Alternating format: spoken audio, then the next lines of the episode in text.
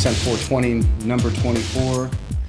Little Durban Poison, little uh, Grape God, and Ethos Mandarin Cookies. Um, no filter again. Just making I feel like we've moved on. I feel like It's about Right. time. The filter didn't work. You know, it could be that we could do it better. Yeah, I was actually Right. thinking of ways maybe some filters that are in between that and just the rolled up I mean, so like the cardboard thing or what? something a little more than that is what I was just Is that saying. one? Is mine on too? Yeah, you're at the bottom. Okay, I was looking at the top. Mm. Right. the cardboard thing. I said something in between the cardboard Yeah. and the filter. Not quite the cardboard. what about a what about a blunt? Gross. Have you guys smoked blunts? Sure. Yeah. I have Yeah. before. And what what's it- a guilty Plenty. pleasure? Yeah, yeah, plenty Yeah. of blunts. And then what? What's the other one that people when they Spliff? just a spliff, right? Uh, we mix stuff in there. and that's with tobacco, right? Or I had a herbs? phase with that too. Uh, yeah, uh, usually with tobacco. Yeah. Uh-huh. Uh, In Italy, that's what I find the most. really? Yeah. Yeah. You know, in uh, I- Oh, oh no, yeah. Spain. In Spain, you see people rolling cigarettes all the time, and they sprinkle some hash in there. Uh-huh. Right. So is that nice. considered a spliff? Yeah. I mean, is would this a spliff if this had like tobacco in it? I would Is say, yeah. Yeah.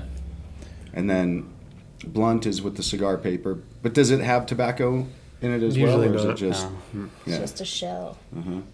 for flavor. And the old school way was to like you had to buy a swisher and like, you know, Unro- unroll it, or yeah, just get like take everything out of there, and pack it people, in? yeah, it was like a skill you had to develop. Yeah. Like nowadays, they just have wraps all ready for you. but- Whack shit. Uh, We used to back in the day to make it look like cigarettes. You would um, like keep the cigarette intact, and you get out all the Mm. fucking Mm-hmm. you know um, tobacco, and then you just pack it. just so it had the look to it. Yeah. Uh-huh. and then you cut the filter off. Yeah, I think so. I don't ever remember smoking with a filter, Right. Yeah, I never really did. but I think that's kind of like you Mm. know we were a little harder back then. But before before Sure. us, they had you know Lucky Strike, so they were a little harder than us. Mm, right. So they did a lot of spliffs in Italy. Yeah, at least when I Uh, was there, that's Uh, was was weed like um, popular out there? It Was it, is, looked down yeah. upon still? Uh, yes. Yeah, as Yeah. well at the same time. hmm Yeah, I have Mhm. some relatives that Uh-huh. did. Part of the Catholic thing too, maybe. Um, yeah, I mean, I think it's just it's not like here. There's a completely different. It's more of seen as just a drug. Like they don't Mhm. really, as Yeah. far as I know, I don't know a lot of people there who Mhm. would say, "Oh yeah, it has all the benefits. They just do it to get high." Right. So, but maybe there are, and I just don't know where these people Mhm. are. Do you think like most young people smoke though? Isn't it funny though? Like um, a lot of the olds who, you know, diss like weed and stuff. They're very dedicated drinkers, you know, and Yeah. it's yeah. like Or cigarette That's a pretty smokers. obvious. Mhm. Um, you know, there was a guy on uh, Joe Rogan recently. I just saw a clip Mhm. about alcohol. It's like history of alcohol, mhm, and he was saying one thing that happened. For one, like alcohol was like way weaker back in the day. mhm. Um, before they figured out how to like distill, I think that was the the process, Okay. and like getting the because it was more fermentation. Is that- Right. Yeah, Never okay. really got above three percent, huh? Yeah, yeah, yeah. But for beer, I think Yeah, he said, yeah. Um, but then the other part was everything was ceremonial. You Mhm. always drank, you know, it with other people, Mhm. and it was you drink after this thing happens, after this person says something, you drink. So it was always with people. So it was like the things were stronger combined with the fact that you have it in your house, Mhm. and now it's not regulated by like social, you know, norms or whatever. Yeah. Why are people turn into alcoholics uh, these days? Yeah. And you have fifteen percent beers now. Mhm. Fifteen percent Fucking ridiculous. malt liquor. yeah. The, do you guys ever drink any of the malt liquor? The Oh, yeah. Forties. I know, 40. like Nice. a pretty strong. There's a pretty strong wine in Italy. It's like eighteen percent. Yeah. Um, it's really good. It is Huh. too good. I had a grappa, right? Isn't that Well, this, like, uh, yeah, it's like a, what's the word in English? It helps you digest after you. Probiotic. No. After you eat? You, people usually drink this after a big Mhm. meal. Mhm. Um, I think it helps, you know, cutting in with flavor and cutting Yeah. just. That's another thing cleanser? with like France with like cheese. They have like one of those. Uh, they- uh, it word starts is with a P, I think. digestif, digestive, okay. Okay. Uh-huh. something yeah. like that. Yeah. Yeah. Interesting. And grappa's just like the stems and the seeds and the the. the I actually skins don't and know. I stuff, know there's different kinds too. Okay. The trash, like the Yeah, leftovers. uh-huh. and it's like like, stronger, like a liquor. let's make rather something with than it." like It a is. wine. Yeah. it's usually like a shot that they give Yeah, you. They don't give you uh, like a. yeah. And so what? It's got like enzymes in it. Is that the deal No, for it's digestion? just- The digestive. Yeah, it doesn't. I don't know Hmm. what it has. Hmm. I think it's just. Could be probiotic. Tequila's probiotic. Is it? Uh huh. Is that Really? Right? Well, you wouldn't think anything could live inside that shit. The worms sure can't. The worm. I mean, you think probiotics have to survive through your intestinal tract, right? Mm, But, mhm, they're mhm. already That is a good point. going Mm. through some intense conditions. Most of them don't make it all the way to your gut. They die on the way in your in your uh, Mm. intestines. But yeah, that sounds. Uh, tequila as a probiotic. Now you're going to just create a whole Oh, bunch jeez. of alcoholics. People are going to be like, "Fuck, that one dude Jordan said it was cool." it moderate for my health. That's funny stuff. So, what's new in the world this week? Anything that anybody wants to discuss, bring forward? Yeah, I've been like off grid. That was like an interesting thing. Is like being gone for a week, and then I wasn't turning my phone on. And then one one morning I was I worked out, and I was like maybe I will. And it was interesting to like not be because every morning I'm like checking stuff. I'm making coffee. I'm like Sure. listening to something, Uh-huh.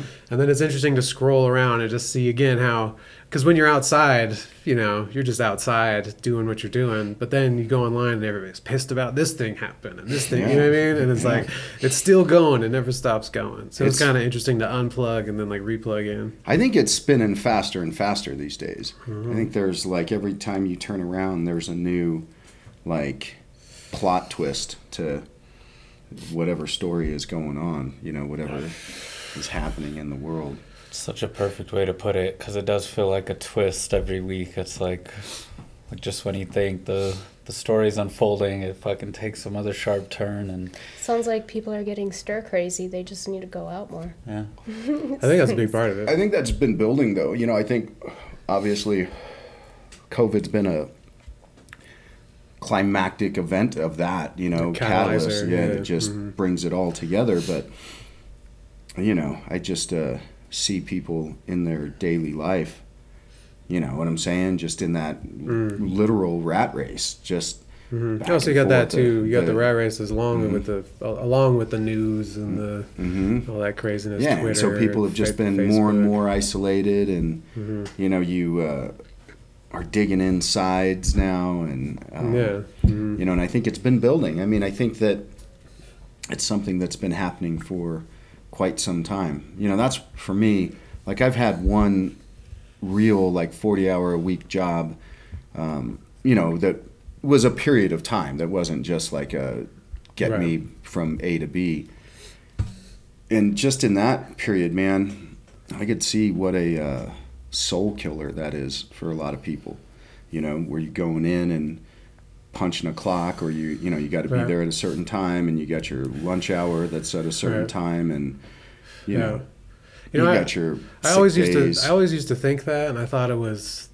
smart of me to like, you know, evade the, Mhm. the nine to five. yeah yeah but I, w- I was driving by this construction site yesterday, and some guy was like leaving. He had all this gear on him, and I had the thought about how much that guy. He was a young dude, maybe early thirties, and I was like, how much that dude learned from that job. Sure. You know, especially if you worked it for a long Uh-huh. time.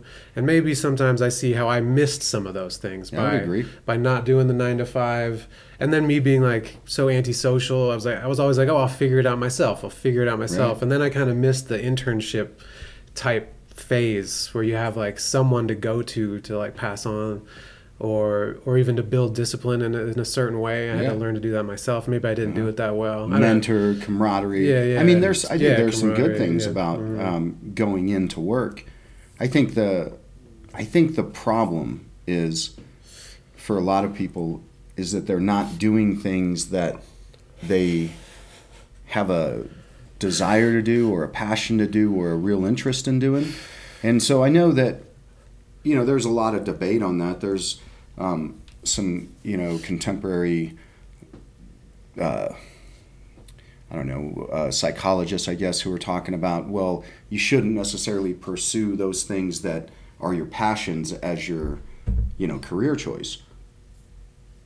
Why not? What's the Well, logic? I think some of the logic is because then you get burned out on your passions.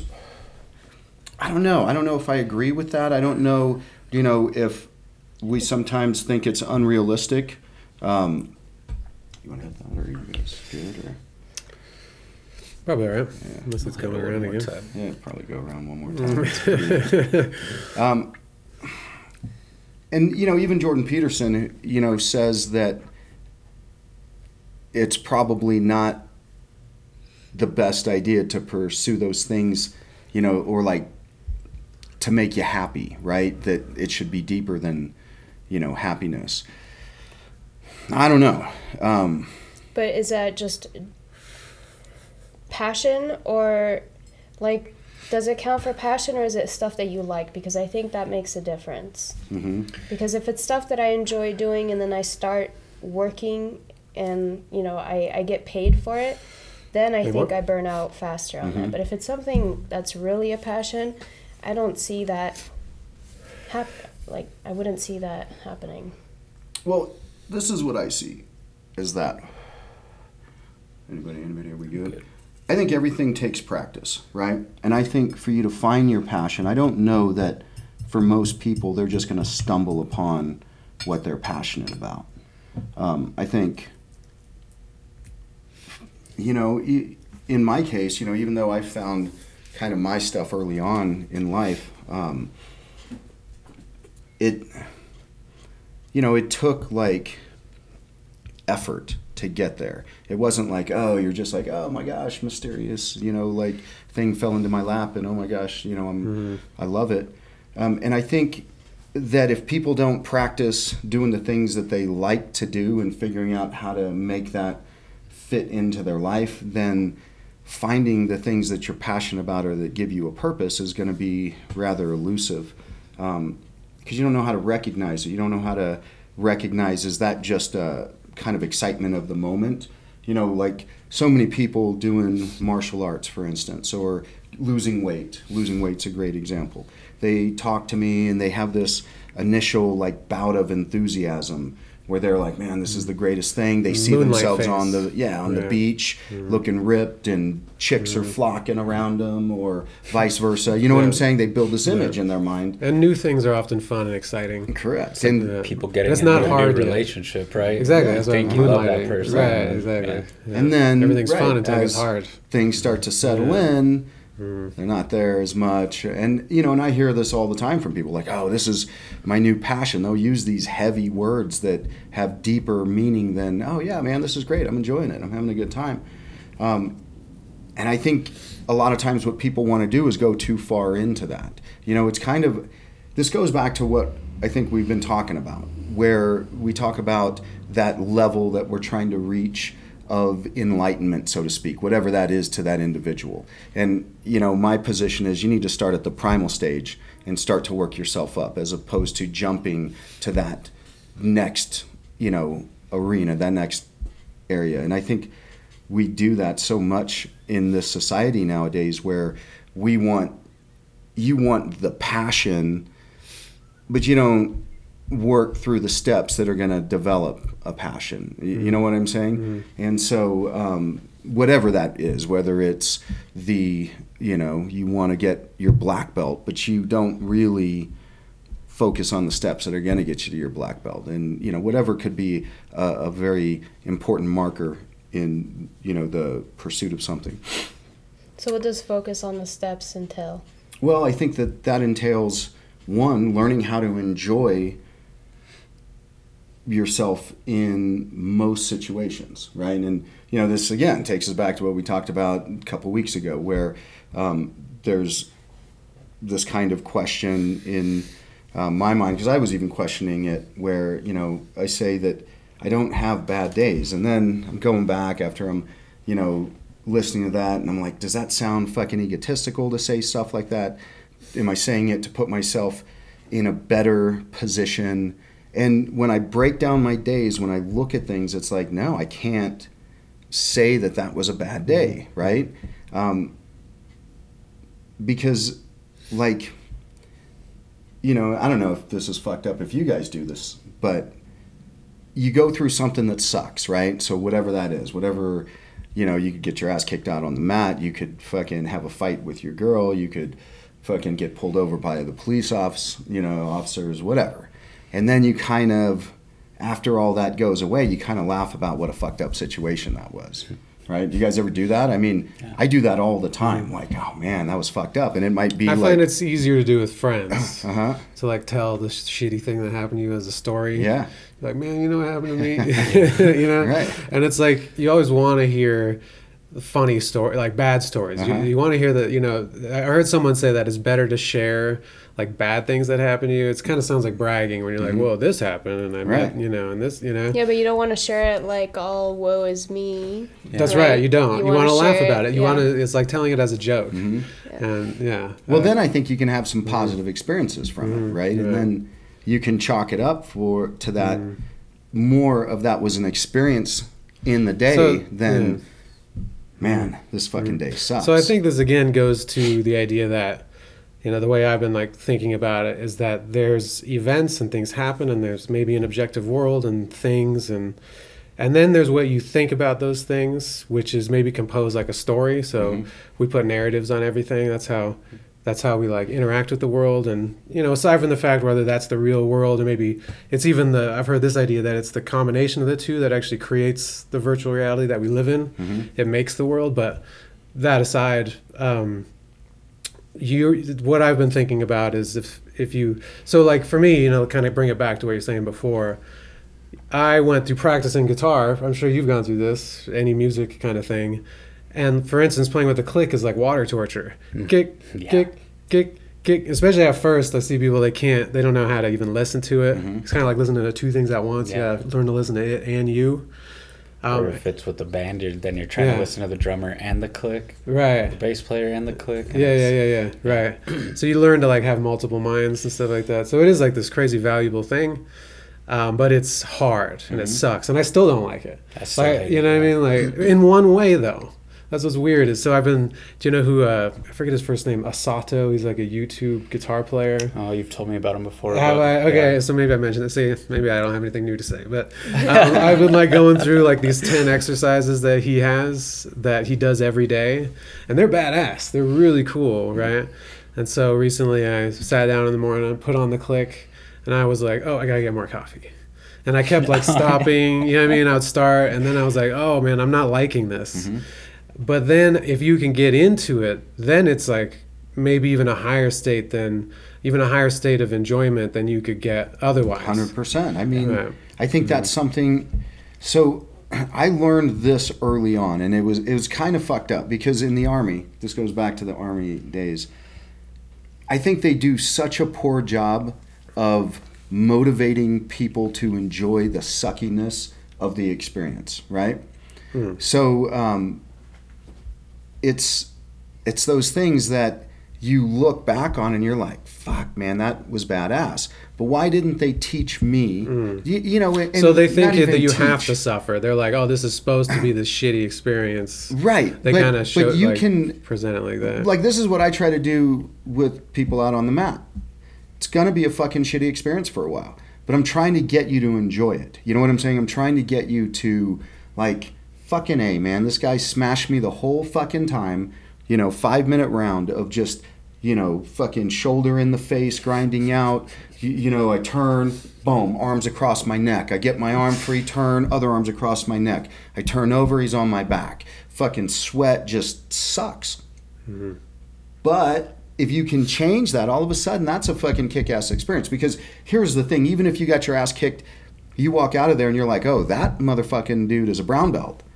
That dude out on the street isn't going to be able to touch me. So you just walk out just ahead of the game regardless, right? But when you start to learn to, to enjoy those really sucky moments, man, all of a sudden you just get avenues that start to open up, right? You get to see things from a perspective that you can only see it when something sucks. And therein lies, I think, a lot of uh, opportunities that have been created, right? Where people have really excelled during um, difficult times because they got put into a position like that, but they were also ready. They were open to capitalize on those situations because they've been in sucky situations before. And in my mind, they have to learn how to enjoy those sucky situations. Mm-hmm. The ones that crash, I think, you know, again, like like using Jordan Peterson, who I really respect, but he crashed recently, right? And so I don't know if he enjoyed those sucky situations that he was finding himself in, right? I think, um, you know, that level of fight, that level of conflict for him isn't something that he enjoys. You can see how it's kind of broken him down in that mm. regards. Um, but I don't know that he could avoid it either, right? So I, what's think, enjoying though? Because and can you apply that to every possible gosh, I rough situation?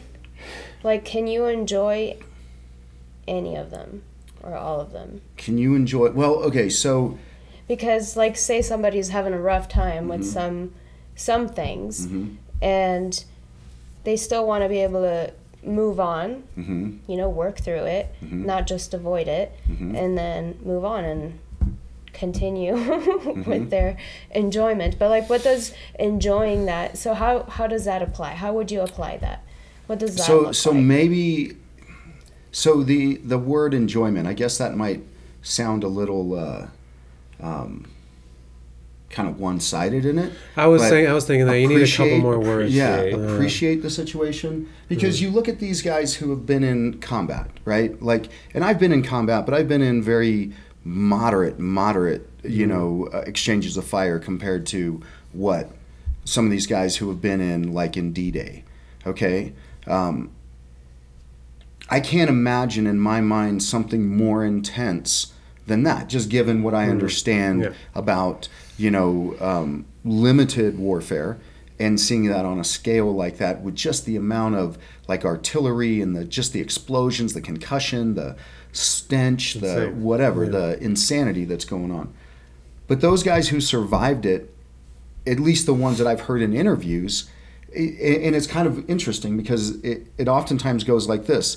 They will inevitably um, not mock, but like maybe talk down on the people who want to go to combat because what they'll say is you don't want to go to combat you don't want to experience what we experienced but then on the flip side they'll say they would never trade that experience that, right. that mm-hmm. given the chance to do it again that they would do it again right mm-hmm. and so i think the ones that are not fucked up, right? The ones that don't have these demons that they deal with are the ones that found that enjoyment in there. Maybe even beyond the appreciation, because the appreciation is important. But I think to come to terms with a lot of things, you got to be able to enjoy yeah. that situation to to some degree. Seems like a yeah. There's a couple, there's a couple different ideas in there. Mm-hmm. Like like I was thinking, enjoyment maybe means like that's one emotion joy mm-hmm. right but it's yep. being like inside of uh, so inside of the moment of that inside mm-hmm. of it and maybe you could have a, a, a, you know some other emotions in there mm-hmm. and so then maybe you could further break it down to it's like being in the moment mm-hmm. that you're right it's right. like not necessarily an emotion a specific emotion attached to yeah but maybe it is like being in the moment that is the the lens you're talking about. Well, right, and then because then even achi- uh, or would you say um, appre- appreciations also afterwards though. Mm-hmm. That's like thinking later about it, or, or thinking right? pre. You could mm. appreciate mm. the fact that you're alive, and the time that you're going to feel it the most is when you're in the moment, and so that's where again I break it down to enjoyment, enjoying being alive. Man, and if you're in the rawest of rawest moments, but again, my rawest moments have not been that raw. You know, um, at least in, in you know for me like i haven't had anything that's kicked me over the edge um, you know the first person i saw you know get killed was a young you know young kid in somalia and um, i've seen many many people get killed in in africa um, some really violent stuff and again it wasn't like you enjoyed the fact that people were getting hurt. That's not what I'm talking about. But that insanity of what was going on is like an experience that's really hard to um, want to shy away from, right? Because it gets you to a point where, man, this is this mm-hmm. is alive, right? And then you come back to that. Well, do you enjoy being alive? I mean, Hmm. Those are the moments that really make you feel alive. It, it's like, you know, rolling, for instance. Rolling is great, great, great, great, great. But what's really awesome is that last couple minutes of that roll on a fucking hot day when you're just, man, you want it to end and then you dig deep and you get through that last part. That's at least the parts that stick with me. The other stuff was great. I chalk it up to, to other things, but it's like that moment that's going to stick with me for a while that's going to have a imprint that's mm like, whew, man, mm that's where you had to dig deep. Yeah, so if I relate it to music, mm-hmm. that's probably where I've seen those moments the most. Is um, I can't. I, I, I, have a hard time reliably getting there. I'll mm-hmm. be honest. You know, most of the time I don't get there mm-hmm. into a, into so in the moment. Like let's say improvising, because I probably flow state. Yes. Mm-hmm. So so the flow state um, is usually is usually dispersed throughout an hour if I'm doing a performance or, or playing or practicing or whatever. Mm-hmm. Um, there is some relationship to having to climb up through difficulty mm-hmm. to force myself to put my energy into it. Because yep. if I do anything lazy, if I do anything half-ass, it feels like shit. It feels yeah. really bad because it's bad music. Yeah. And bad music sounds bad. There's this like that's a cool feedback system. Even if people enjoy it, you're still in your head knowing that that note was lazy or this note was like right, right, yeah. right, right. It's not as good as it could have been. So there is some of that too. But I do, you know, you get so energized when it's good, right? Mm-hmm. It's like this feedback thing. Um, uh, so so yeah, so it takes, but I have a hard time getting there on purpose all mm-hmm. the time. You know what I mean? It's it's not like you know yeah so we're talking about maybe like a lens that we could apply to any situation mm-hmm. like whatever word we want to use enjoyment or being in the moment things like that some sort it's even an act some sort of thing to do in any moment right mm-hmm. um, yeah so it's, it's yeah so i don't know I, I'm, I also have tried to build you know a map to that state mm-hmm. um, but i definitely don't do it that well you know even in here Mm-hmm. It's it's rare that I get a really good um, flow state. You know, uh, 420 night. Yeah, yeah, that would help. Yeah, uh, and I do smoke before I come here most of the time, but um, yeah. So I don't know.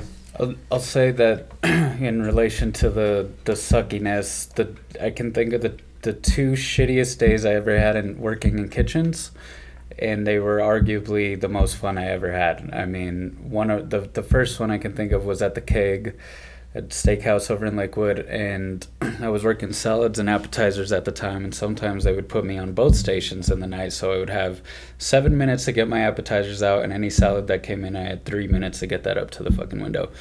And one night I came in to work salads and desserts and be on call for the appetizer guy, and the other salad guy didn't show up. He was supposed to prep everything the night before, all cut all the tomatoes, everything. I showed up right at two when when or uh, right at fucking 3.30 when first reservation was showing up and it was mother's day. It was our biggest night of the year. And the minute i showed up tickets started coming in. But like fucking five minutes into service i had 20 tickets in the window and i had to start slicing everything to order. It did not stop from that moment until 11 o'clock at night. I had mm. to slice and fucking cut every head of lettuce every fucking tomato and onion and everything for every order. And and I remember halfway through the shift, I went to grab the the the plate door where like the cool fucking whatever it's called refrigerator. And it was locked and the and it was jagged on the inside and I went to yank and it sliced into my fingers and hit the bone and mm. and it just started fucking pouring blood everywhere and I had no choice. I just had to wrap a paper towel around it put a glove on and just fucking keep going.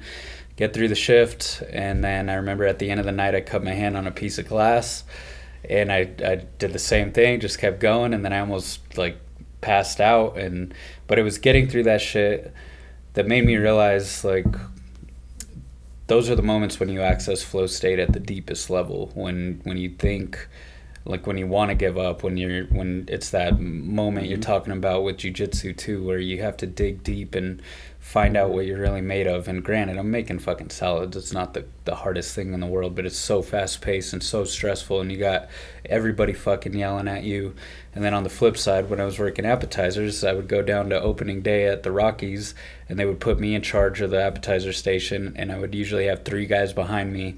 My whole job was just plating everything. I would have to tell them when to drop everything, to time it all out perfectly, and how to fucking plate everything and get it out within seven minutes. And there would just be drunk people slopping and falling all over the floor in front of the appetizer station. I'd see just chaos fights breaking out whatever and you're trying to stay focused on what you got at hand and watch the fucking madness unfold from opening day in front of you and man I, I mean at the end of those nights though you just you get this sense of accomplishment that like like we fucking made it you know like we got through this this tough thing and and ultimately that's what led me to become a better chef and to to not feel so pressured when those moments would come and then it turned into excitement. Anytime i knew we had hundreds of reservations on the books it was like it's fucking go time. Like Mm-hmm. i'm gonna struggle for a bit.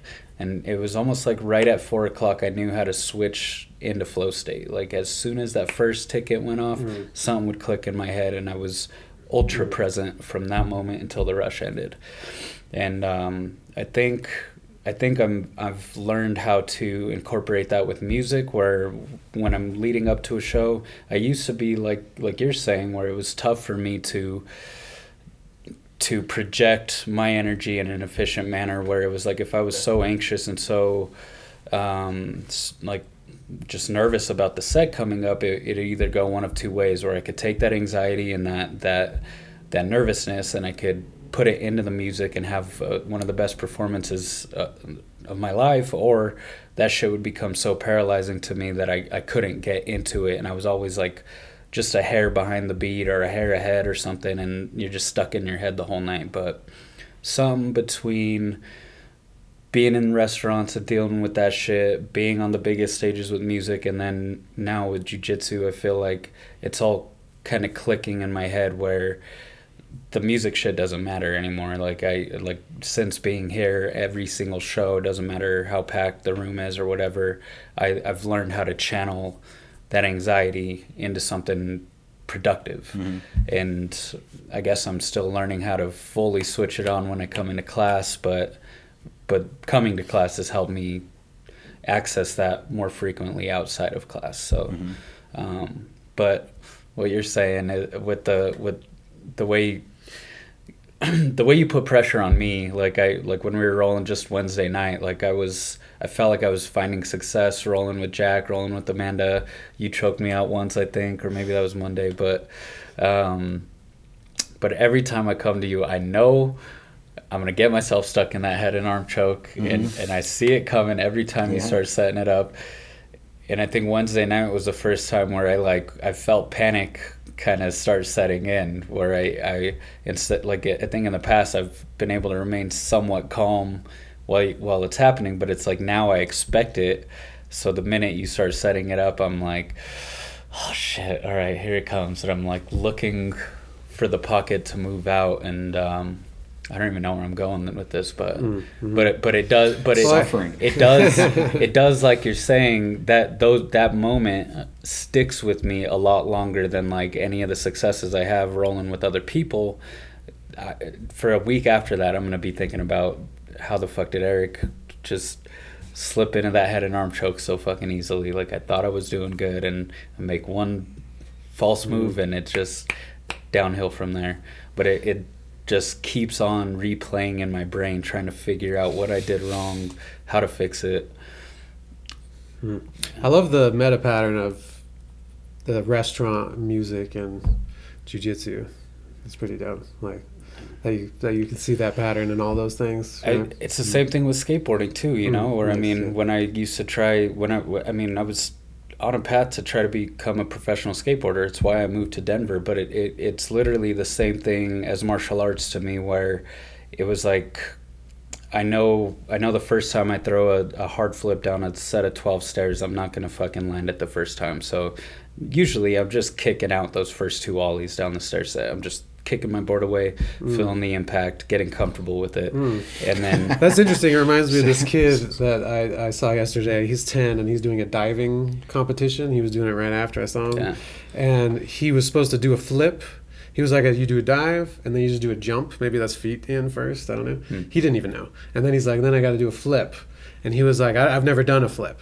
And I was like, oh, that's interesting that you would like have a kid just do the flip first. Just to get all that stuff out of the way. That sounds similar. Yeah. Like you just need to like get out of the way what it feels like to jump over this thing, a little Yep. bit of fear, get that out of the way, get a little comfort with what that is. Sure. So just doing the flip and however that But, ends but up. landing yeah. in water, I think, is way different than landing on, On concrete. concrete. And know. here's the thing Well, with those yeah, yeah. skaters, Yeah. it's like you, like you said. Well, I know I'm gonna fucking, you know, the first two are throwaways, Mm. but how many do you get?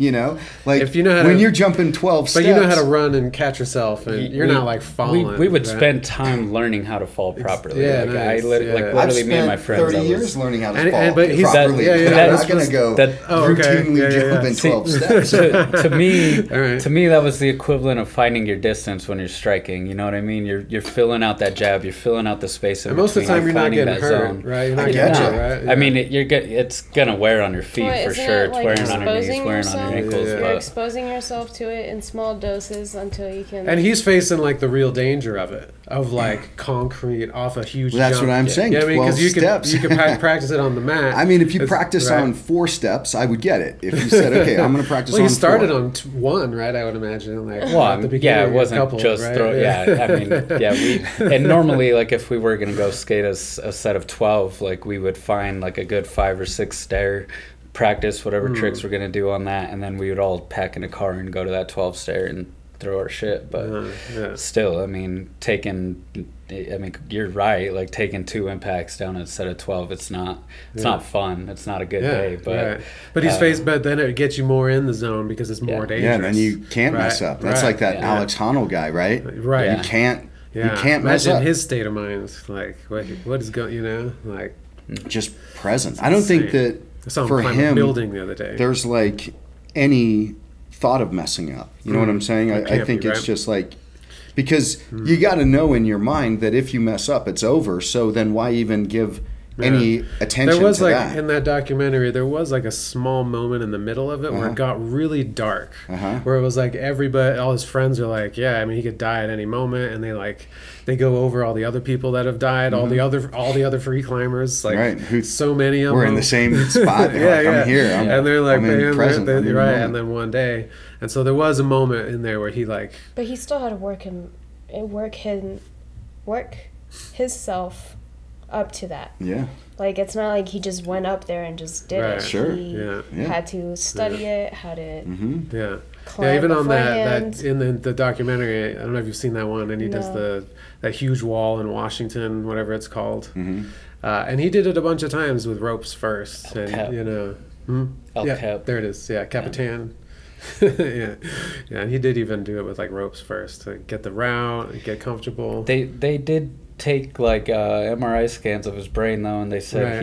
he his amygdala does not The it fear-based- doesn't function the way it Right. Yeah, but then I was does. Reading about that on the amygdala, and so there's some discrepancies. If that is something that like reduces your, you know, like inhibitions or something, yeah, or or not. And so there was a because that's what I had thought, and then I read a counterpoint to that. So um, it's interesting that yeah, it's always hard. Like you could take. Has he any. always had it like that, or did he work it out? Like, did he train it's- himself? Yeah, I know. That's a good question. Like he fear? changed his brain. That's a really cool Yeah. question. Because I feel like yeah. you could do things that. Yeah. maybe on mushrooms, right? Like. Mm. Or you know what I'm saying? yeah. Would that change? Like if you had years, to do the yeah. Right. event Uh-huh. that you're doing, you know what? You know, like I'm not saying like you're gonna climb El Capitan, you know. On mushrooms. on mushrooms. I'm saying like Sure. so I think to, there'd be a to change that like programming. I wonder, you know, like you said, Yeah. could you make it bigger? Well, if I wanted to be X and I start in small doses with mushrooms, does it reroute that and make Mm-hmm. Yeah. that? I think I, you know, just to use an analogy, something I've been thinking lately. Like, I wonder if um, psychedelics do have that type of um, ability. They Mm-hmm. can give you some sort of a clean slate, like a little bit of a clean slate, or Yeah. a little bit of a brain cleaning, or a Mhm. little bit of a reprogram. It allows you maybe to reprogram. You know I mean? Like Yeah. how like maybe Well, shamans use it. They you know I definitely mean? do allow you to reprogram. I mean, Okay, yeah. So, Yeah. but the danger being, this is something I think about, is the same way of like society and uh, Antifa and stuff, is you are you are unprogramming to be reprogrammed, Mm-hmm. But what part of you is like reprogramming yourself? Well, that's what I'm You know what I saying. mean? So like, if you, is it your if you ego put saying I yourself need though, this, this, this? Yeah, yeah. in that position, then Right. you kind of make yourself, at least uh, going into it, the thought process of what you want to become, Mhm. right? Does that make sense? Yeah, yeah. I, so, but I wonder, like, you know, because your ego drives so many things, Mhm. and I'm just saying that I think it is a danger. That's one danger I see in psychedelics, Mhm. is that for one, everybody's so positive about it, 100. percent You know what I mean? Like, oh, it's just all good, right? I- uh, you know, I definitely don't think it's. you all don't think so? I yeah. mean, I mean, not to drift into this, like, but No, no. uh, But I mean, it's poison after all. yeah. okay, yeah, if you want to Yeah. call it that, yeah, yeah. It's in, back Well, to that conversation. yeah. Simply look at the Manson case. I mean, Hey, that was Mhm. psychedelics used for the worst, and that was that was done with government or well yeah, with CIA wild, yeah. fucking studies. Is that MK? Is that Yeah, MK MK Ultra. Yeah, the effects he was of part of all that. So was that uh, Whitey Bulger. Hmm. They did it on him, the the gangster in Uh-huh. Chicago who like murdered so many people, all nasty, and they they he they um, gave him LSD in jail in prison, like a whole. Like Oh, a uh, the guy Mm. after Kennedy died. Um, what's his Ruby? name? Yeah, Ruby. Yeah. Yeah. Oh, yeah, yeah, He uh-huh. was visited by Jolly West, who was the guy that was programming Charles Manson. yeah, He was visited by Jolly West uh, a few weeks before Kennedy's assassination, and then the day of, he was seen in uh, Ruby's cell right before he came out and shot um, Oswald. And he was talking about Jesus. hearing voices of children being murdered in the streets and all these fucking crazy, Mhm. like delusional thoughts. there's like all kinds of shady shit Yeah. with that. The, the head guy, the him, the head, which I don't know if this is the same guy you're talking about. He was like the chemist who mixed all the um, psychedelics and the Dr. Jolly West. Yeah. Is it him? Yeah, Because he he, was also was a poison expert, and he was the one that was going to poison uh, Fidel Castro. He was going to, mm. you know, make the mixture. He, and I think he did make poisons to like kill people in the CIA. That's what I think is weird mm. about, mm. and I'm not a conspiracy theorist, but I'm entertaining more and more these days. But about this vaccine, the mRNA, because if it can make changes to your DNA, does somebody have an ability to influence those changes? You know what I'm saying? Did was it just like not that they're saying, okay, well, we're going to do this to every fucking person who's taken a vaccine. But what I'm saying is, does it create an opening for Mhm. somebody to have an ability to influence those changes? And Well, definitely like things like CRISPR do that, Uh huh. right? But We- that's what I'm saying. Or is this like plans that could be Mm-hmm. put into place for a whole host of different things? Right? I mean, I don't know. Mm-hmm. Yeah. It's- I mean, I think the just to go along with the, the idea for fun, like those those transhumanists, I think they call themselves, and um, they're like like Kurzweil, right? And that that kind of like, like the like main dude. Uh, yeah, and this belief that, for instance, they could like upload our consciousness into a computer, Uh-huh. um, and I could see, especially in some like crazy sci-fi movie, that you know we would think we would get so good with technology that we're gonna like change. You know, you we can make us smarter, for instance. Yeah. Like a higher IQ makes you almost better at almost everything, Mhm. right? So it would benefit almost anybody, for instance. Right. So if you could CRISPRize some genes or whatever, that you could go into some machine or get some you know shot or something that could make you more intelligent, you could see how there would be a social uh, force, uh, a uh, consensus, even a push to let have everybody get that stuff.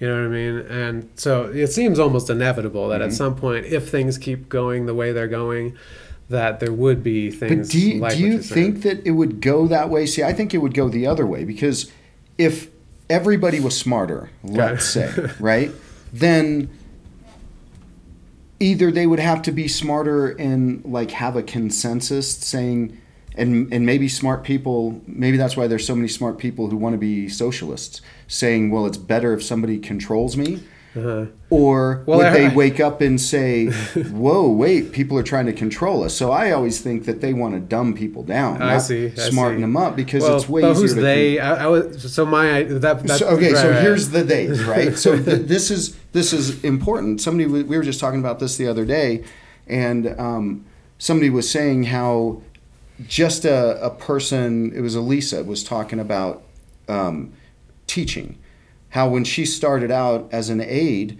there was this one like teacher who was kind of became the power head of this and was just a total dick to everybody. And so when we say they, it's so like there's theys in every single layer. It's of- us. They, these are us. We right? would do it to ourselves. But people, but people, for whatever reason, want control over other people. And I've, Yep. for the longest time, tried to believe that that wasn't the case. That it's like, oh no, people want to control, and it's like you. And see I, yeah. you see that on levels. So who's to say that fucking look at Fauci, just for instance. Mhm.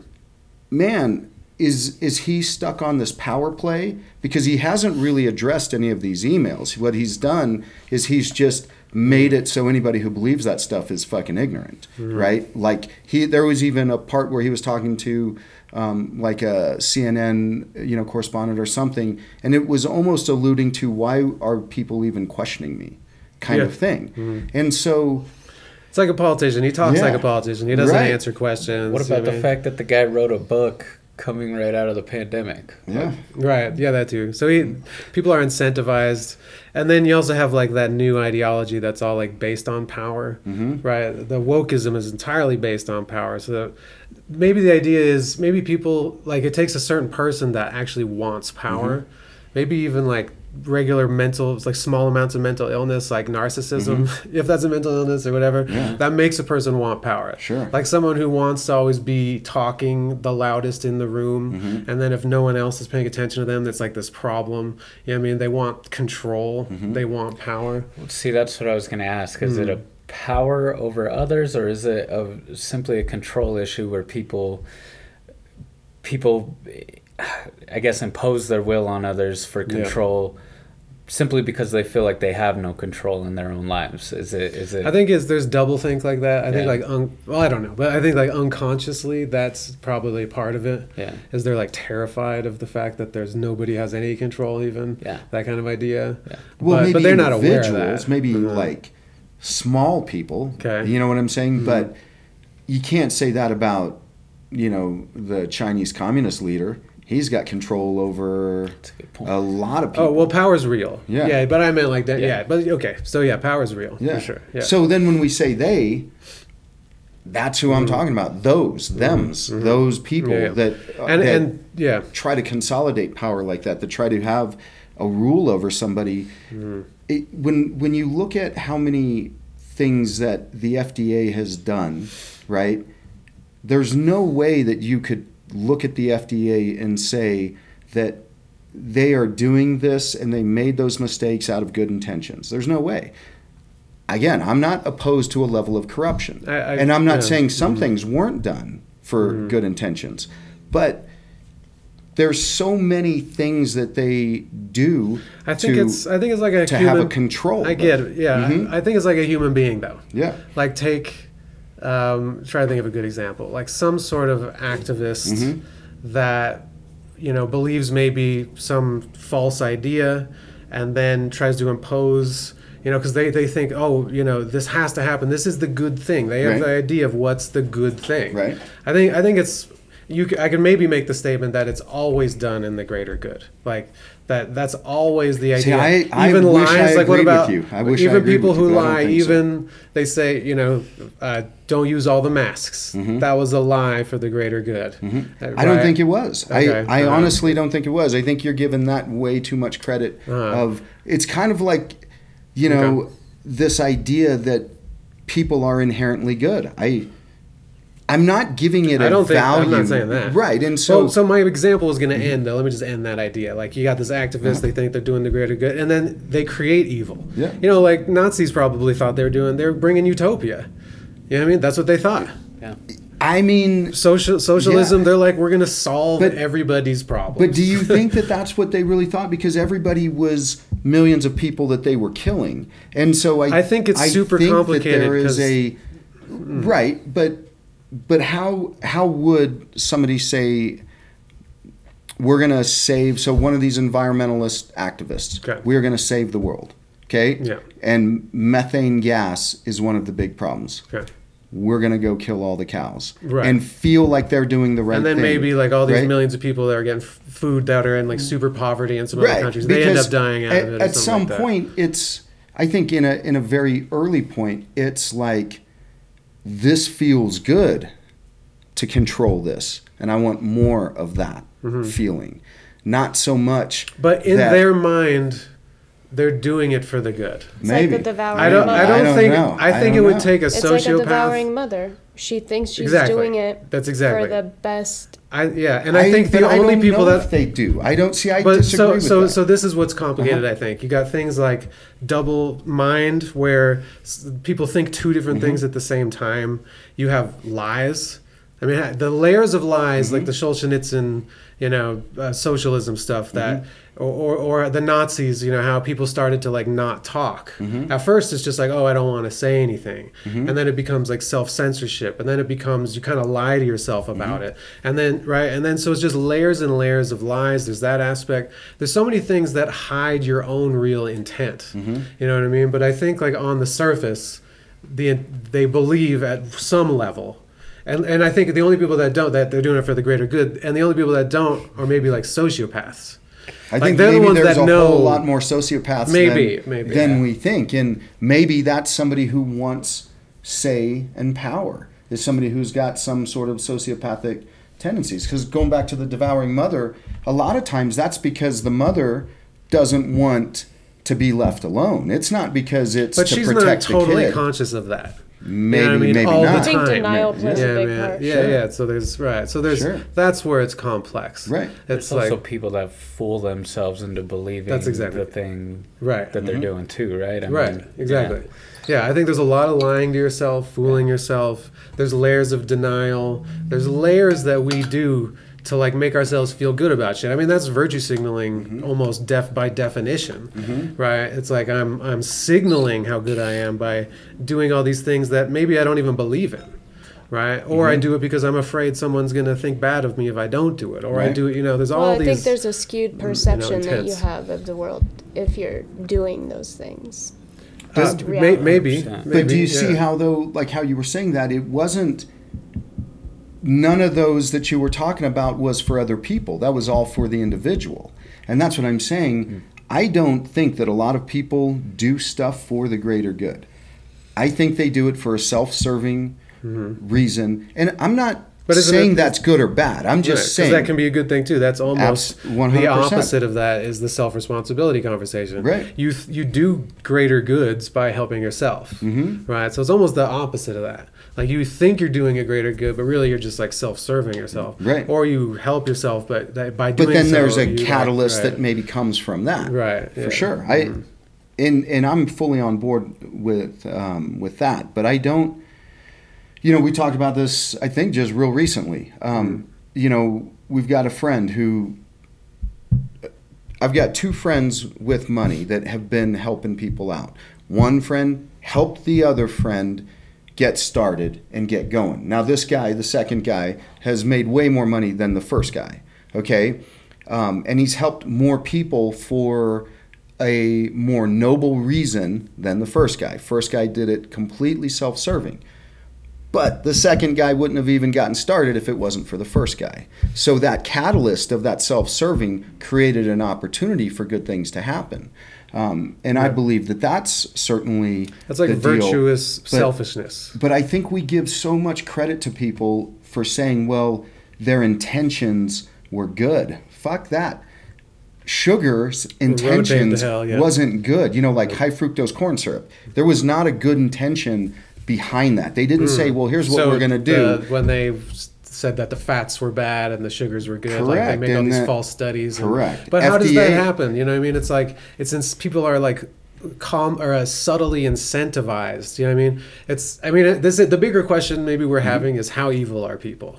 yeah. Right? Like how you know what I mean? Well, Is well it, but, are they like here's, but here's the thing, Right. I, and I'm not going to say they're necessarily evil. I think right now, if there's mandates on a vaccine, I think that's fucking evil. On a vaccine that's got, or not vaccine. What are we talking about? We're talking about those things that they stick in your arm. um, but you know what I'm saying? Because there's such a low risk with this one thing associated with those things that you stick in your arm.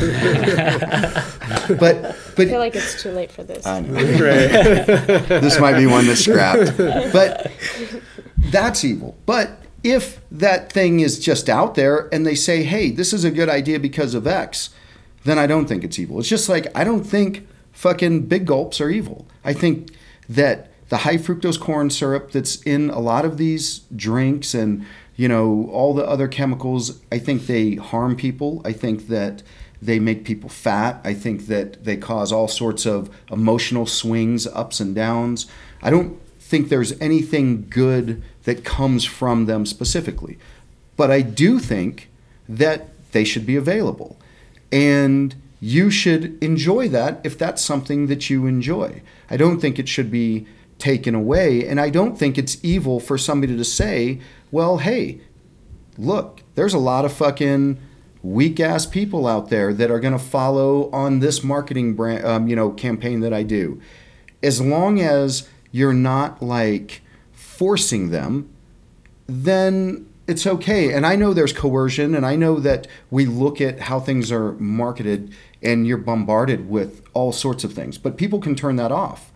You don't have to absorb all of that. So I'm okay with that to a large degree. But when we give people this leeway, like I can't give these guys this leeway and say, well, they originally said no mask so it wasn't flooded, especially after all the contradictions that they've had. And you see that there was a personal interest involved in the potential of this lab leak. At that point, it's like if you give this guy the benefit of, well, he was doing it for the right reasons, then he gets a free pass. I just think on everything. I just think he thinks he was doing it for the right reasons. Well, but he Right. lied about his lies about his lies. You know what I'm saying? There's layers, Right. layers, layers. Mhm. So I just was I- he doing that may- for maybe, the right reason? Or? Maybe it's just more complicated Uh-huh. than to say Sure. one or the other. Sure. Like, I mean, it'd be know. like saying the gain of function research. Right. Okay, does he want? So, so the guys who do that, do they want to create a solution to a problem? Right. Hmm. Of if there's a transmission from a bat that you know like Makes gains this kind of Yeah, makes a new virus. adaptation, Yeah, yeah. right? That can be you know brought into humans. Do we want to understand how that adaptation might have occurred? So we're going to enhance these. Is that their motive? Or is their motive, well, there might be a time too where we're called upon for some sort of biological weapon, and we've got something that can go either way. We could play it as a vaccine, we could play it as a biological weapon. I don't think these guys, when you're talking about that much money on the table, I don't really think that for them it matters which way it goes. I think what matters is that they get paid for the stuff that they're doing. Hmm. And so, in, in that regards, because it, why would you create such a threat in a lab when hmm. it could But I- be? but I think it could have problems. And that then, that is the. Well, you can finish it. and then so there was a um, uh, one of the senators was asking Dr. Fauci. He's like, so because Dr. Fauci said, well, I don't know, we don't know what goes on with all the grants that we give, and he's like, but you're giving money to China for, or, or at least to a lab that does gain of function research. Why wouldn't you know specifically what that money was going for? Why wouldn't you know specifically the safety of Yeah. that lab? Because when you start to mess with stuff like that, you don't get Yeah. the benefit of the doubt anymore. You don't get to if if you're gonna play that role in my mind, if mm. you're gonna be the guy that plays that role that says I stand up for this, then you're Alex Honnold. You don't get a mistake. You don't mm. get a mistake. It's got to be right So, the but that's that's the thing about. So maybe this is another conundrum that humans are living through Mm-hmm. is that we're now so advanced that we're constantly making problems that we've never like come across before. Mm-hmm. You know, uh, Bret Weinstein calls that like hyper novelty. Mm-hmm. Like we live in this age where everything is so new. There's no chance for us to adapt to it, and it's just you know doubling every year. That idea is speeding up, Mm-hmm. and so we're constantly making problems that are almost unsolvable, Mm-hmm. and then we need to depend on technology. To, spe- to to speed up to like solve So the then we problem that we just that. created, Yeah. and then that creates another one. You know, oh, I thought that was silent. Um, that's an hour. Um, so that's just also like a problem of our age is, and that's another example of that. Maybe like nuclear power might be another one. There's all kinds of, of things like that that that this age is, is what we're dealing with. So again, I might want to frame it. My narrative might be that um, that it's us doing it to ourselves. You know, and yeah, there are like some evil people, and who knows how high that goes, mm-hmm. right? All that Illuminati stuff, if you want to use that as a blanket term, that shit goes on, right? I mean, that dude who was in the cell with fucking Ruby, like that shit happens, mm-hmm. and that guy got orders from someone else, and that guy's connected to some guy Sure. in, you know, fucking Bulgaria or some shit. Sure. You know what I mean? So That's that- why I don't think the goal though would be to make people smarter. You know what I'm saying? Mm-hmm. And that's where I think for them, for the for, Illuminati. for wh- whoever's in charge at, at every level though Mm-hmm. you know what i'm saying like even the fucking tyrant you know like grocery store you know uh, supervisor right Yeah, yeah, yeah. if everybody was smarter They'd then take his job. they're going to take his job Right. so i don't think that the people on that level want that now i'm Mm-hmm. not saying an entrepreneur who's building a business who's like Right, and- i want to hire these people that are smarter than me to Right. get this job that's a and then inside guy. of a meritocracy and inside of things like that that's what happens Mm-hmm. is those people somewhat i mean obviously we have this like kind of like rickety old system of pol- you know maybe politics is always like that right how long has that been going on Mm-hmm. Yeah. you know the people up there are just like all fucked up or or how about again another thing let's say the enlightenment or pro- progressivism like destroyed was this idea that back in the day we were ruled by elites. And maybe that meant they're people with like a 300 IQ or whatever mm-hmm. and are actually like like Marcus Aurelius like this like virtuous philosopher king you know? And that you know those are the people that it, now we just like have these like money grabbing lawyers essentially right they're all Yeah. like from law school and shit you know so it's just like a system so I, I agree that there are like fucked up things in that system but I guess I'm just kind of like you know marinating on the idea of like you know how how how consciously evil are people Mm-hmm. you know how how much how much do we really just rule ourselves and that because yeah there are people that are ruling and they have power and Mm-hmm. Yeah. it works Mm-hmm. but at the same time the system is way too chaotic and complex for anybody to have power over the whole thing Well, Right. I think in the current way that it exists, and that's why I think you're seeing this big shift towards socialism because Stalin had power over the whole fucking thing. I mean, Mm. it is he more had eyes yeah, and tota- ears. total totalitarian Correct, right? everywhere. Mao had power over Right. the whole thing. Did- did Any you- dissidents were. Have, quickly have you heard that chick that escaped from North Korea Uh-huh. that's been going around? Yeah. Dude, you should check her out. That story is insane. Yeah. And to hear in detail like what life is like out there. Yeah. She's like catching Recent or was it, dragonflies. like within a few years ago. She's been out for a few years, you know. say, Uh, yeah. yeah, yeah, yeah. So she's been doing the rounds How is for she a while. still alive? She escaped. That's No, how- Oh yeah. yeah. Have you heard? But- it? Have you No, heard? I mean Oh, okay. like Mm. if you know somebody can communicate with someone that can com- Yeah. that can communicate with someone else, how is she still alive? I wondered Like, if there's like how- assassins out Yeah. there. Is like, she living her her life- Yeah. Knowing Yeah. that she could potentially just get killed. Right. I but mean, she how long did escaped. Julian Assange stay in the fucking embassy until they finally got him out of there? Or Edward Snowden? But I thought this was an interesting conversation that we were having because you're always the seemingly extra positive person. Well- and I know that y- I'm good. You don't like it's not like you would see these things as necessarily negative Mm-hmm. because you said earlier you don't give some of it any value. here's the thing this is this is hard to say this you know because people take it the wrong way i thrive with conflict i love conflict i man that's you know i don't like traffic okay that's the conflict i don't like I mean, there's going to But- be something that's Right. But you know what I'm saying? Like, I think it's fucking. Like, I don't want to eradicate big gulps.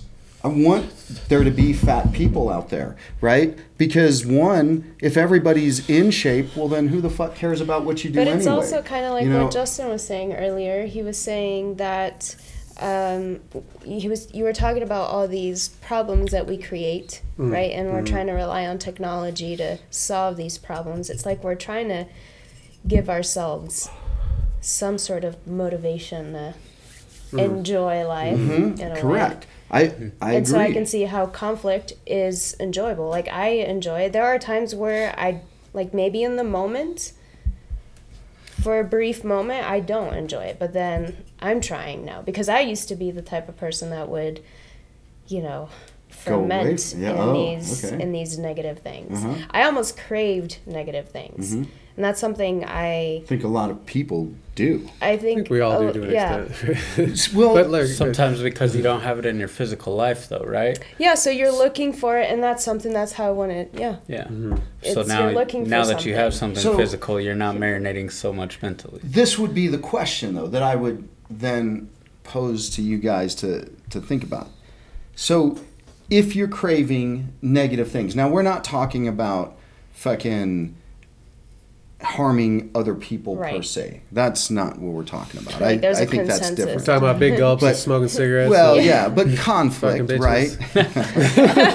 you know, then It's not always negative. do we look at them as negative things you know and therein lies the the shift and that's where again i go back this kind of brings us all the way back my perception on things is then it's not really a bad day because there was nothing really negative because all of those But you things can have can you say it was a good day? yeah can say it was But why can you day. always say it's a good day but never it's a bad day?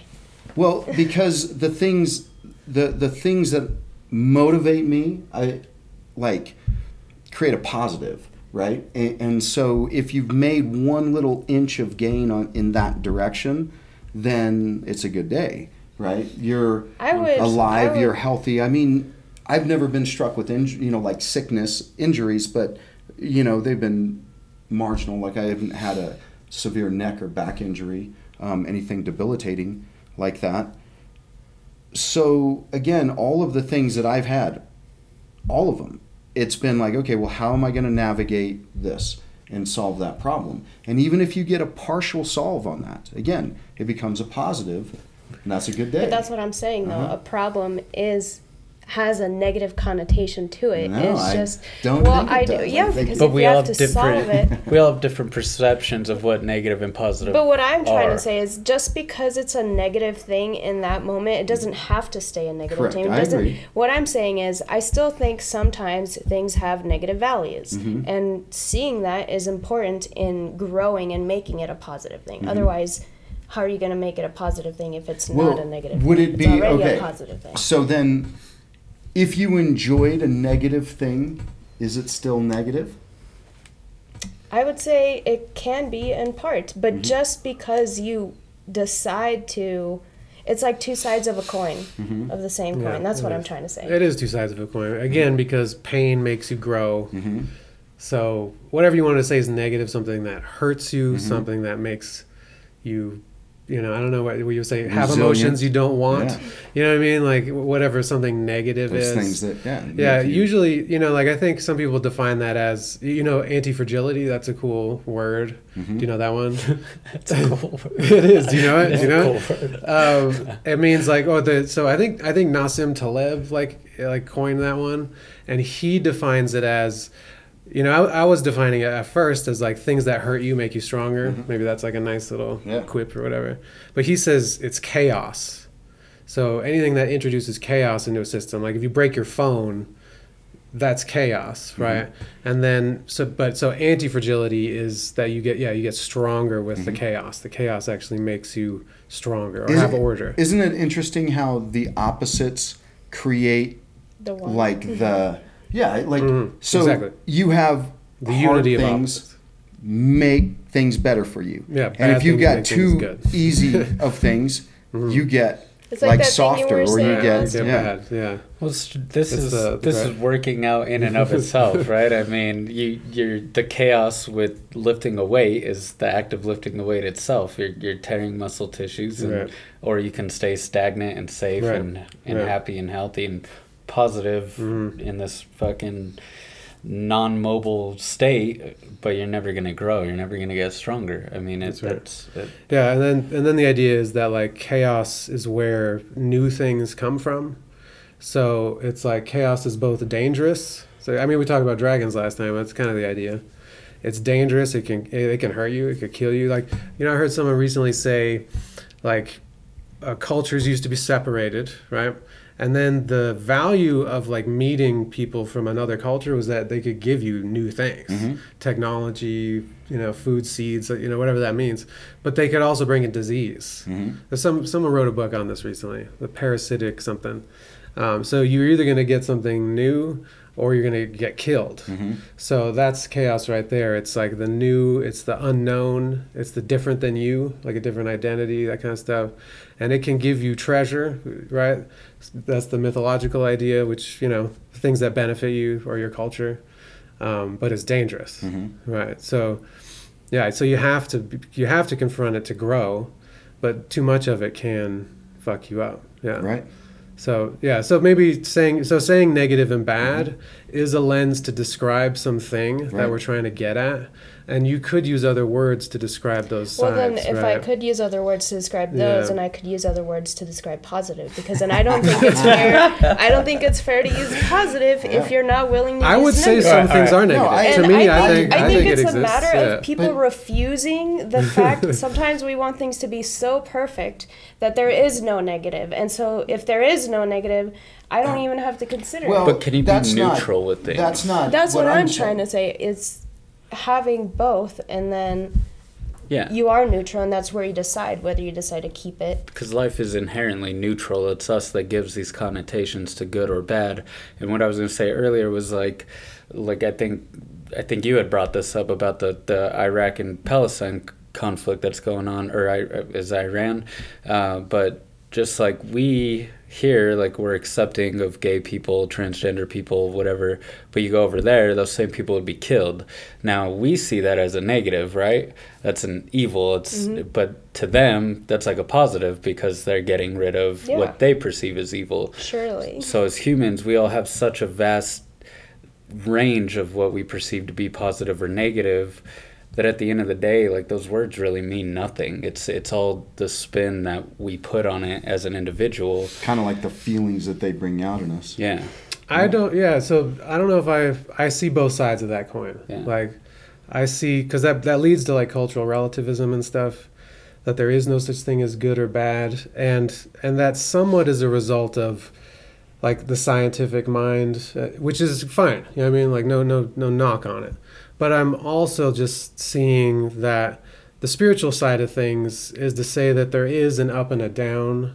There is like a high and a low. I would disagree. Okay, yeah, yeah. So it's like things like Buddhism is a little more in line, I think, Yeah. with with that type of thinking. That like, um, you know, I think it's called like a metaphysics to see like underneath the world there are like tr- there is truth, right? There is a truth. Hmm. And maybe like the modern postmodern idea, which I live in most of the time, maybe all the time actually, is that idea you have about good and bad is what we put on things. Like that's mostly where I live, you know.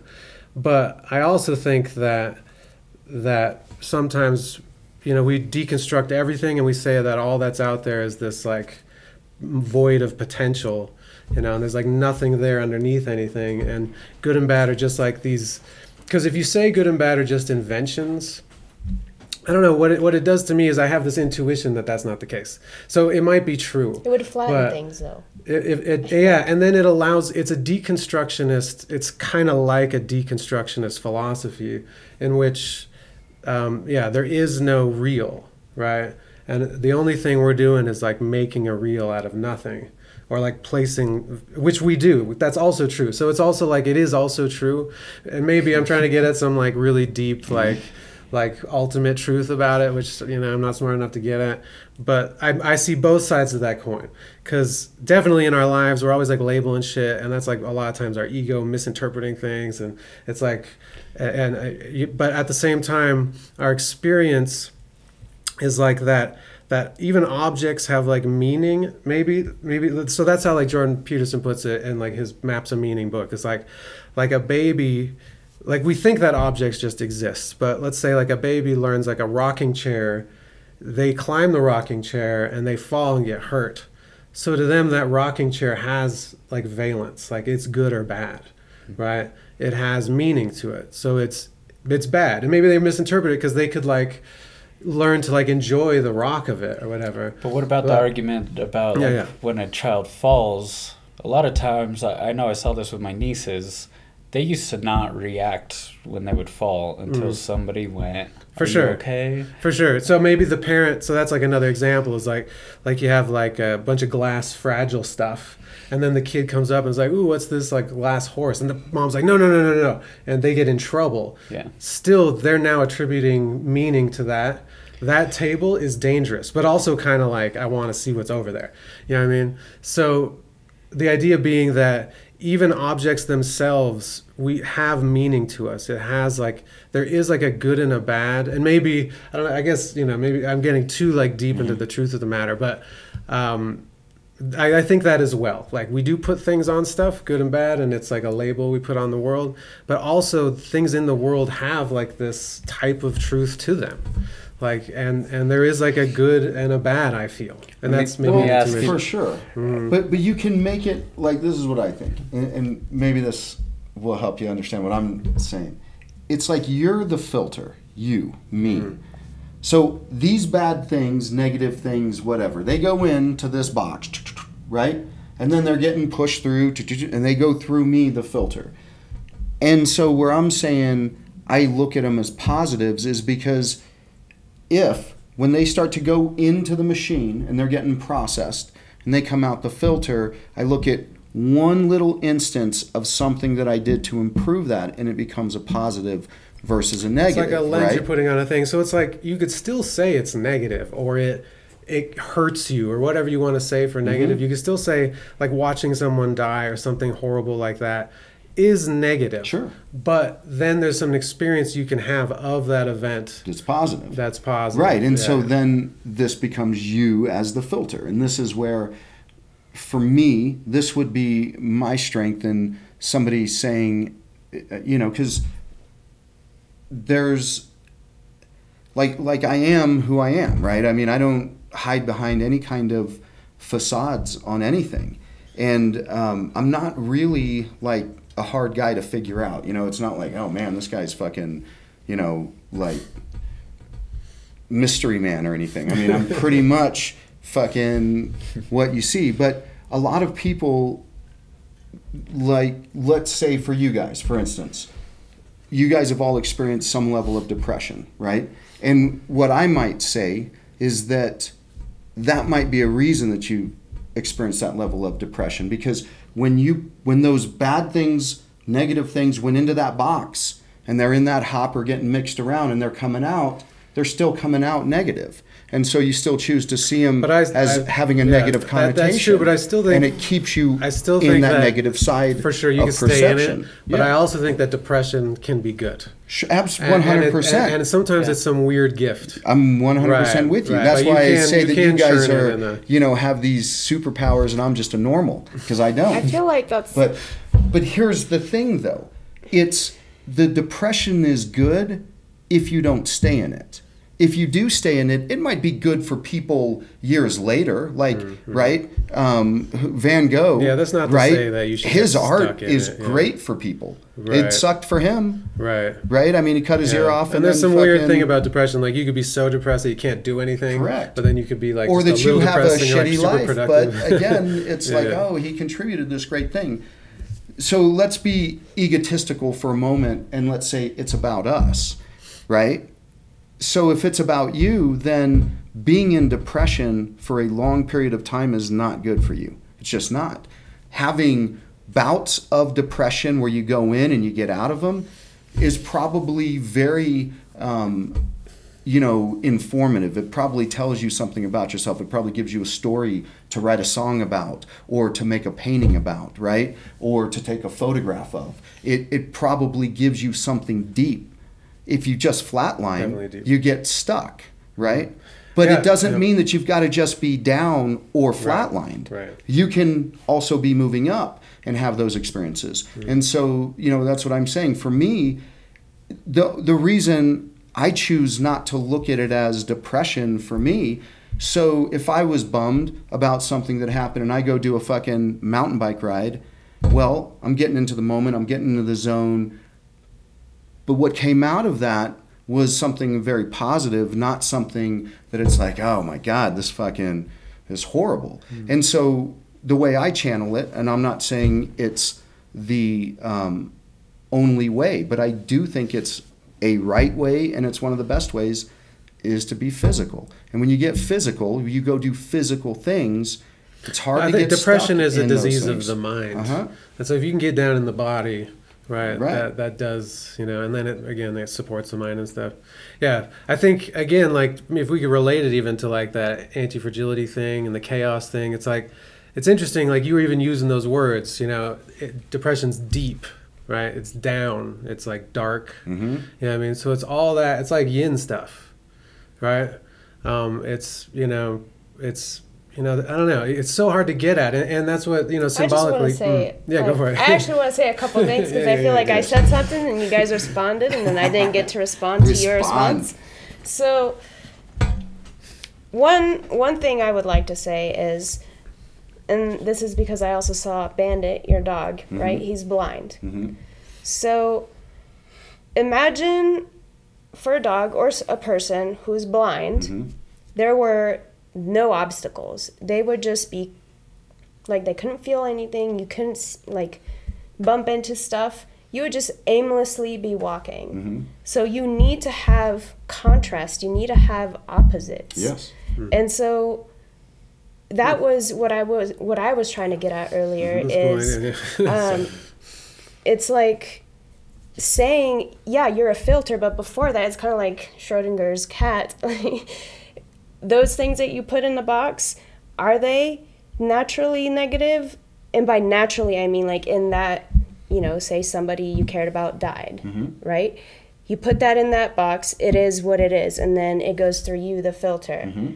But up until that point, it's still, and I think even after, intrinsically, it can still be a bad thing, but just just because you look at it in a positive way doesn't mean it's only positive or it's only negative. What I was trying to say was just say- that I is say just. Yeah, that- like It's the observer. Uh-huh. yeah. So I'm I don't know if like what I was saying earlier was understood and mostly what I want to get to is if we use the word positive, sometimes we should also use the word negative. Well, I think to- it builds it. I, I mean, I Yeah. don't think you can have one without the other. That's the yin yang principle, you know, hard, soft, male, female, blah, blah, blah, all of that kind of stuff. Um, but I do think that when we talk about what that equates to, what it comes out to, we get to choose how that comes out of us. For right? sure. We get to choose how that is perceived.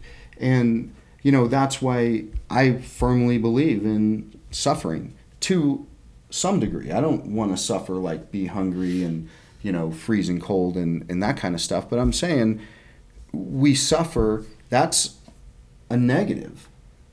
But it comes out a positive, you, you know. So you Because put those we learn to enjoy it. Correct. We learn to enjoy it. Exactly. Exactly. That's you know comes back to this whole start of this conversation, right? you you take that stuff because you know it's going to be negative. You know it's going to hurt. You know it's going to cause grief. You know it's going to cause sorrow, whatever. And it goes in there and it's starting to get mixed around, right, with your experiences and your, you know, what you're good at. If if you're good at doing it in small doses, you get better at doing it in larger doses, and then you could put more of that shit, and you can take a bigger one and a bigger one, and still come out with something relatively positive. It might not be the most positive thing ever, but it comes out and it's like one step better. It's the whole positional Well, you're positional not holding hierarchy in on to jiu-jitsu. it as a negative anymore. Yeah, you're you've just, just- you've moved releasing one step. that. Yeah. I really think, you know, maybe one psychological way, not to bring this like into religion. I'm, I'm not Christian, but I've just been thinking about that idea. Is uh, the, there is this phrase of Christ that is joyful suffering, mm-hmm. and so it is a symbol or an idea or like a mm-hmm. picture of someone taking the suffering of the entire world. Mm-hmm. So maybe you could say the most suffering you can imagine, or something like that. And what happens is they become the most joyful that you can possibly imagine. They become, they transcend, or mm-hmm. whatever, whatever word.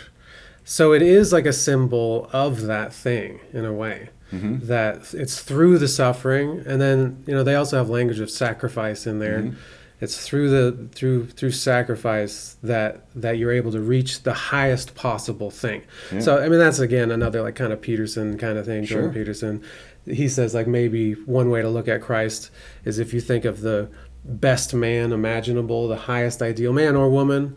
Maybe I don't know how to put that part of it, but the highest ideal of a person that you could think of is that's what, at least psychologically speaking, you could say the Christ is. Um, so there is something in that story that's like you go through the suffering to reach those highest Yeah. places. Right, and it Mm. it comes out if you if you process it well. Mm-hmm. Yeah. it comes out positive. Right, and it is still. Na- I mean, it's suffering, it's death, it's all. It's things that, like, that's what I'm hearing you say. At least is that there is some truth at the base level to positive and negative, right? And I mean, I just d- see d- them as despite- opposites. Right, that's right. that- Yeah, yeah. And like exactly. if we look at positive, you know, trying to turn a difficult situation into something positive or something productive or something that's good still, you know, we're trying to balance it out. So Hmm. Yep. that's that's cool. Yeah. I mean, I'm not saying we shouldn't do Negative's that, and not I'm like saying- bad. It doesn't mean Yeah, that- that's what. I'm trying to say. It's like an- we're- and, uh, yeah. But you don't want to hold what I think. This Mm-hmm. is my opinion. Um, is that you don't want to hold it though? You don't. You don't want to hold that for very long. It's hot shit. Well, there's a you know what I'm saying. yeah, you want that okay. Hmm. into the hopper mixing. I, I think personally, people hold on to that shit too long. I They think just need to give it some water to cool off. Yeah, they just they need to fucking do something to to manage it and to handle it. And Hmm. So yeah, I guess maybe you're saying you could have too much of one, too much. Yeah, it's I like out of balance or something. for sure. like and that. this is what I think happens.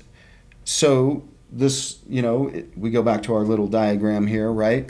So negativity is going into the fucking mixer, right? It's churning it. Goes through the filter and it's still a little negative. More negative shit's coming in, it goes into the fucking churner, comes out and it's more negative. And it keeps coming out and it's more negative and it's more negative. Are you powering the churner?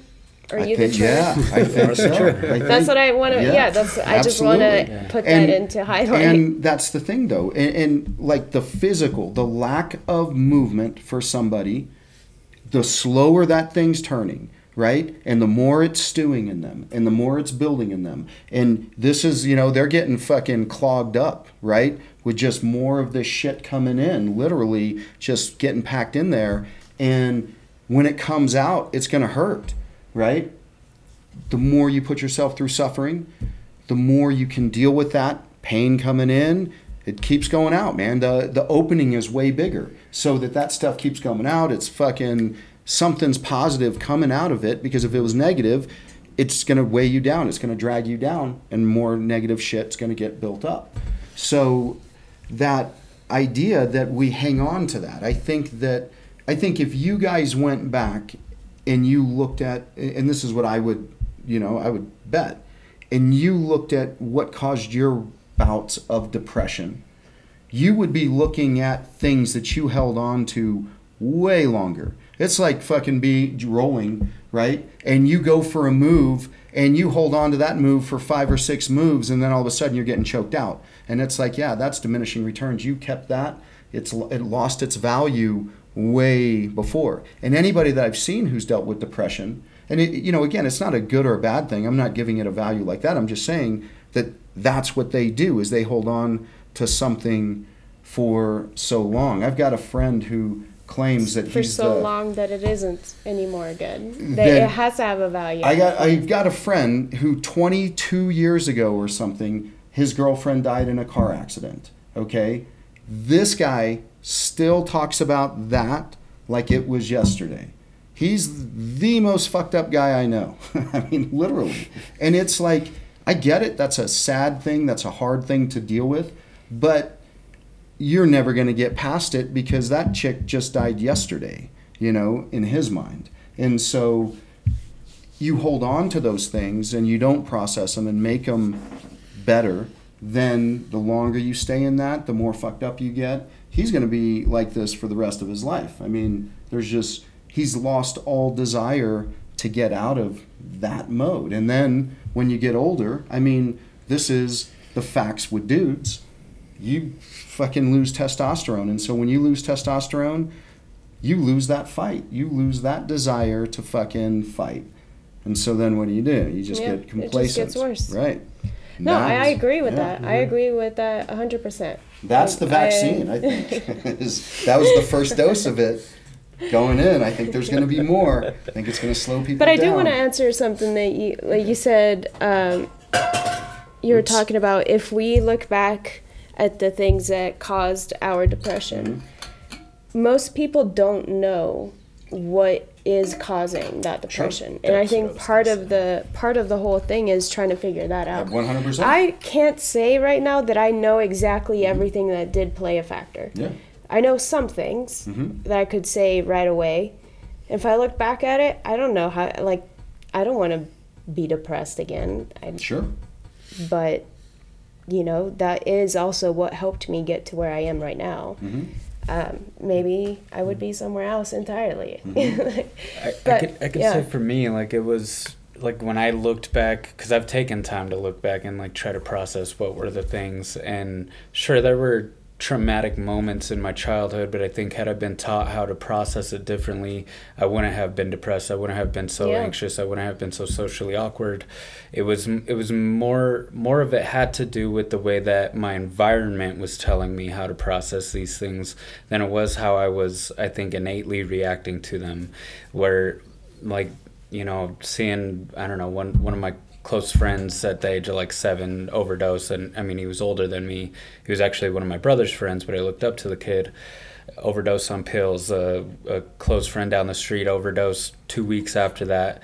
Uh, my friend Charles fucking heart exploded in his chest.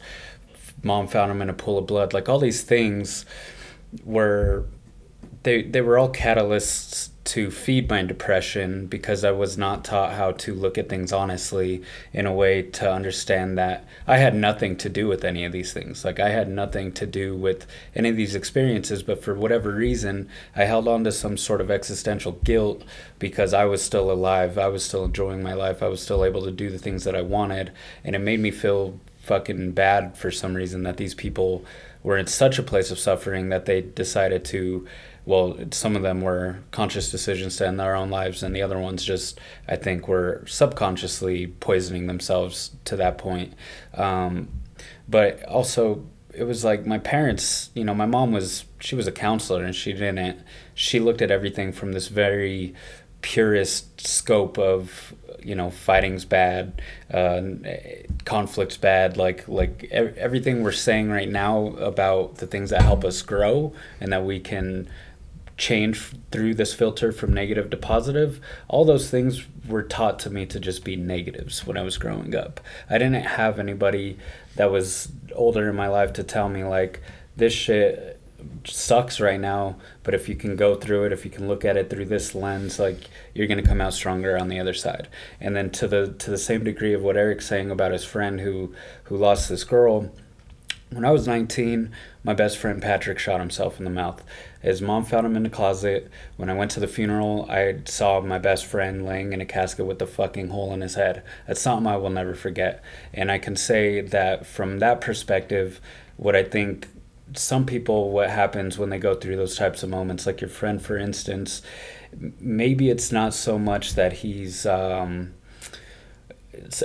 well, I think sometimes we have trouble with processing that moment, so you keep on reliving it, and you keep on waking up every day, and you just you think about how bad that thing was, and it just sends you into that spiral at the beginning of the day, and by the end of the day, you've been thinking about it so much. Now you're going to sleep with that idea, and then there are some people that they take that traumatic experience and they use it as a crutch in their life and they go well this fucking shitty thing happened to me so don't expect me to do x y and z. Like i'm, I'm going to start living my life this way because i've been broken and now i've they see it as almost like a ticket to to take to take things easier on themselves for the rest of their life. They they just take a, a back seat because they they suddenly lost the will to, to fight anymore.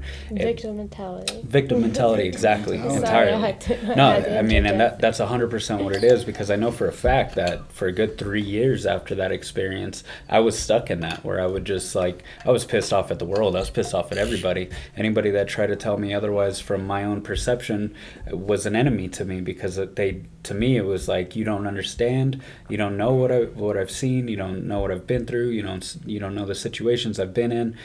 But then as I got older, it was like oh that's my advantage. Like that's because they don't know what i've been through because they don't know what i've seen they don't understand the fight that i have in me. And that was something i had to learn how to tap into well late into my 20s like it, it's really just been a few years that i've really grown to become comfortable with all the bullshit and under, understand that those were all those were all the cultures in the petri dish that were feeding they were feeding my, my, my growth. I mean, I was the bacteria in the petri dish, but I, I needed those things to feed my soul and to, to make me understand that even those moments, I don't see them as inherently bad in my life. Yeah, they were negative. Yeah, they were tough to go through. They fucking sucked. But I, I, I know today I am stronger than the average Joe because of the shit that I've gone through. And it's, it's why um, I don't know. It's why I haven't given up on, on the hardest fucking things in my life. Like I, I still, I'll, I'll get kicked back and it, it sucks for a minute and then I just sit there and I go the other shit, like I've been through worse things, you know, and it just fucking propels me to get right back into that fucking fight. Right. My question to you was Okay.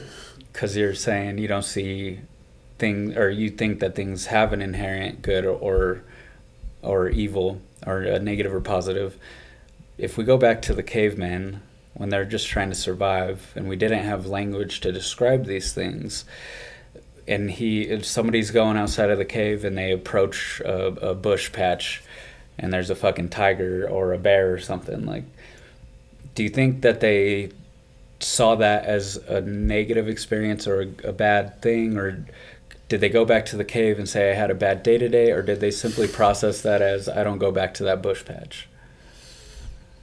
They're like fucking hunt it. Yeah, I would think. I would think that. Uh, Or it could have been that. yeah, yeah. Um, I think that they probably had uh, encoded in their idea of the tiger that it's dangerous, right? So, it's a survival mechanism. Yeah, yeah, and it's just how we see the world. I'm just yeah. The idea is just that there's meaning attributed to things, and maybe you would see it as food. Like maybe if it was a bear, and and they know about hunting bears, maybe it would be danger, and like that's on the value of it, but also potential for like food or right.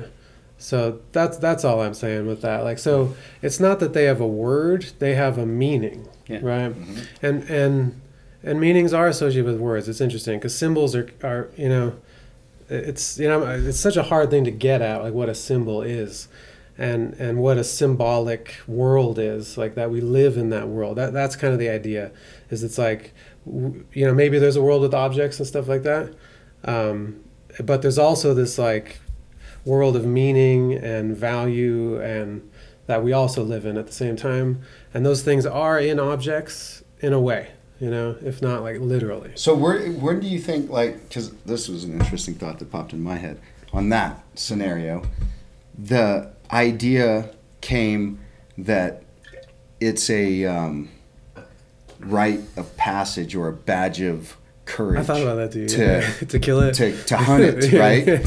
You, you know what I'm yeah, saying? you have the because you know, at some point early on, that was right. It Yeah. went from necessity Right. To like, it's still a necessity, but you. Well, there's also like, what if what if that tiger's like living close to your village? Like Yeah. you got to take it out, or one of your kids Right. is getting eaten, Right. right? So it's like that as well.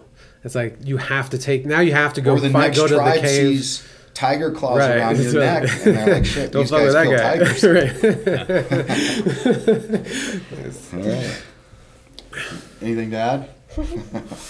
Um, I do. I have a question about sushi. Like the ginger. Like Okay. why do we why why do they serve ginger with your sushi? Mm. Pickled ginger. Yeah. Like, doesn't it supposed to like cleanse your Palate like cleanser. palate? Yeah. Why? But why do you want to So do you that?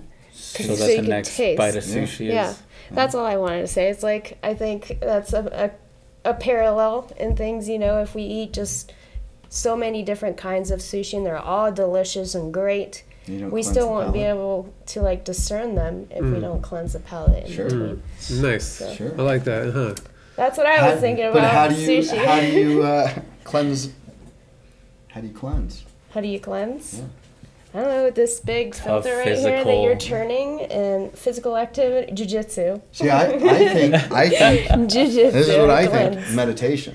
Yeah. That's what I think. Well, for me, sometimes jujitsu is I was just meditation. gonna say that. I, I think it is, but, But I think the there's a different kind of meditation too when you're still. I think there's moving meditation, which is fantastic, flow state. But I do think what you're saying is when do you cleanse it? Because I don't think you can necessarily cleanse it Mm. when you're in the state of action. I think you're more there, but I don't think you're like whew, getting rid of all the, the debris. I think that's where, at least for me, the meditation, the Mm-hmm. Yeah, like could- calm, can see that. quiet, still meditation. Clearly, play. I'm not very good at meditating. Still working on it. All right. Yeah. All right. We're good. Cool. Yeah.